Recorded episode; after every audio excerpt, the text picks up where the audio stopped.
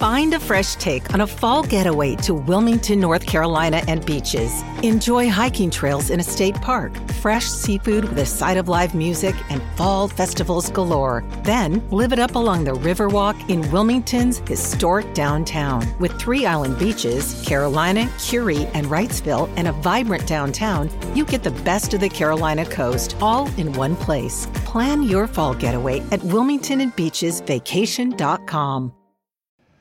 Okay, people, uh, look, if you're driving, uh, pull over on the side of the road. If you're standing, take a seat, Webby. You have got the, the Gwyneth Paltrow, the uh, announcement. Well, Gw- the Guardian does. I'll just read out their what the, their story. Yep. Gwyneth got Gwyneth Paltrow, the Hollywood star and lifestyle guru, with a vagina-scented candle, has prevailed in the dramatic court tussle over dueling ski crash claims with retired optometrist Terry Sanderson, who had sued the actor for liability in a collision on a Utah mountain in 2006.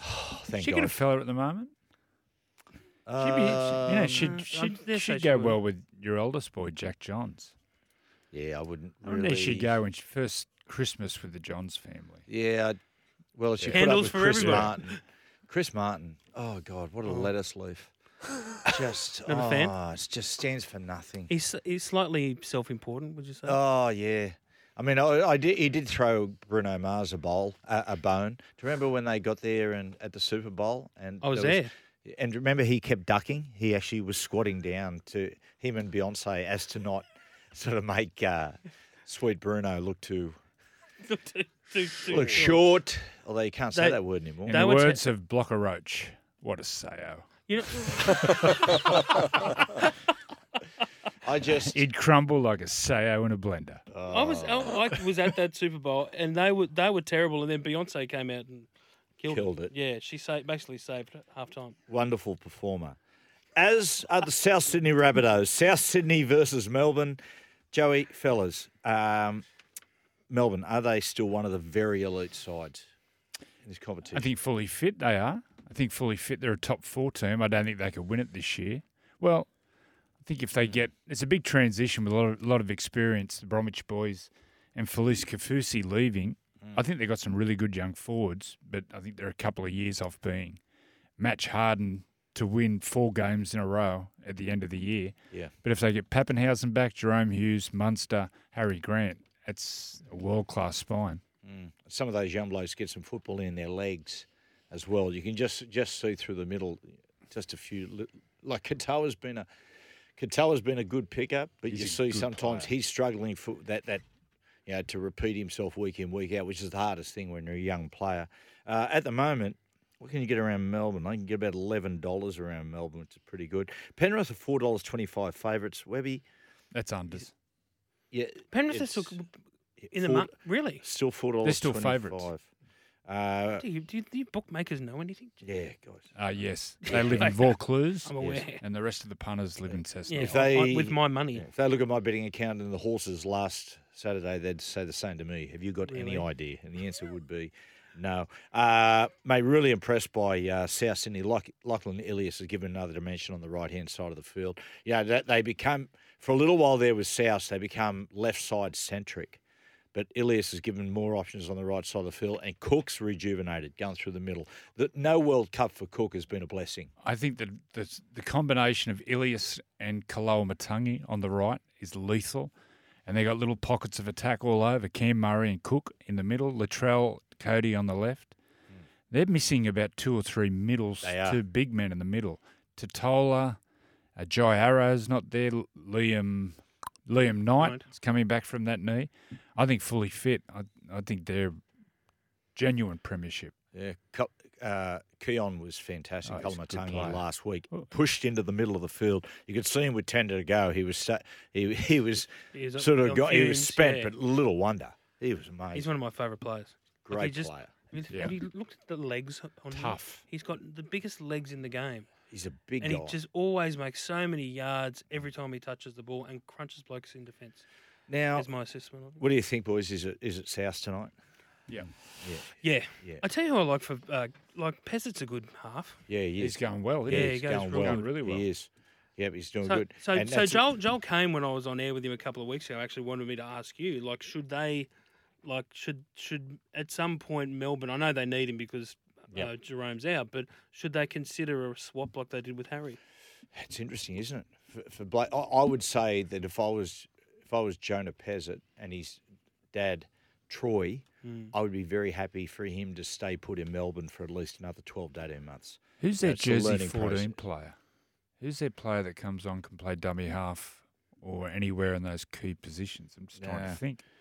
That might be his position Mm. for the next 18 months, coming on, playing. Because filling out, you know, that's it. That's it.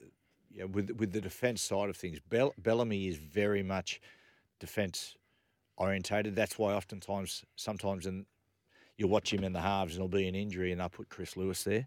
You know, so Jonah, that you know, if as long as he can hold his the defence side of it up, I think you'll keep picking him. At, at least, as Joey just said, give him a start in the 14 on the bench.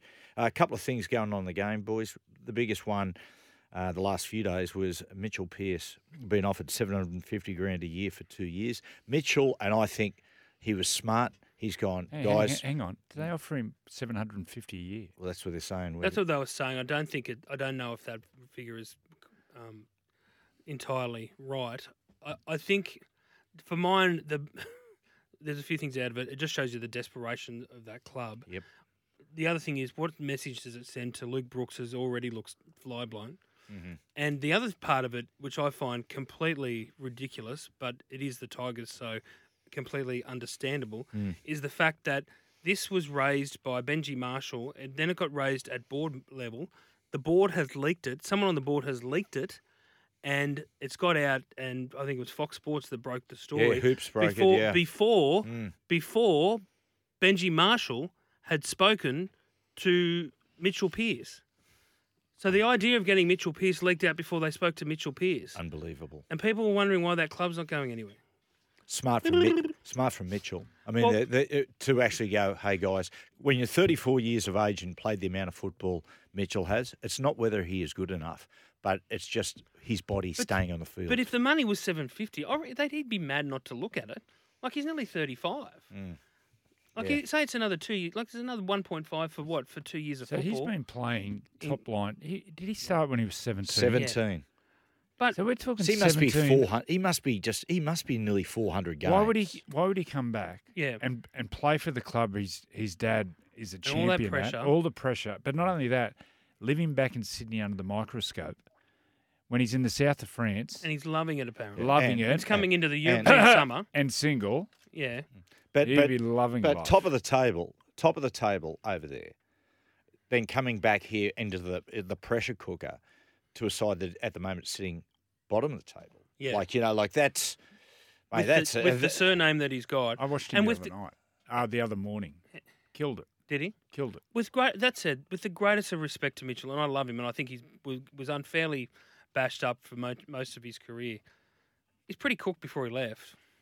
You know, I thought I Yeah. think he was at. Like he yeah, need, was really physically. yeah. he needed a freshen up, Well- and I, I just there's he's on a hiding to nothing really. If Webby, he came back, then couple again, if it, if yeah. it was for one point five over two, Yeah, you, but you get, but you do get a sense with the player. Like when you, when you watch a player at times, the first thing when you start to see him hitting hitting the wall physically is their running game. And I was watching Mitchell coming off that right foot, which was one of his big plays, Yeah. and he just wasn't come like there was no spring when he was coming off it, and oftentimes when he was go, getting hit, he was you know he'd just lay there for half a second. You can't play that amount of football and not be redlining. yeah, You know, and I, I think I I think it's a very smart decision. He's had a few injuries over there as well. To come back and get back into the pressure cooker and hoping the bo- the body holds up, I think was, yeah, I think it's one of the smartest decisions that he's made. Uh, the other one, Jack Wighton and boys, uh, been a bit of criticism, but at the end of the day, if you're off contract, you're off contract. Yes. And I know the dra- look. I understand the Raiders have been fantastic to him, and so has Ricky Stuart. Uh, it's my understanding that I think there's about eight or nine clubs that have at least registered, uh, registered some interest, some very, very keen.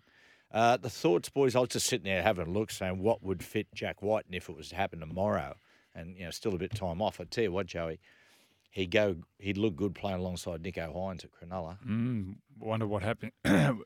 what what the future is for Matt Moylan there, or the Dolphins? Is it a lifestyle thing? He wants to move uh, out of Canberra, move up to Queensland at the Dolphins, Mm. but he's going to have to take a pay cut.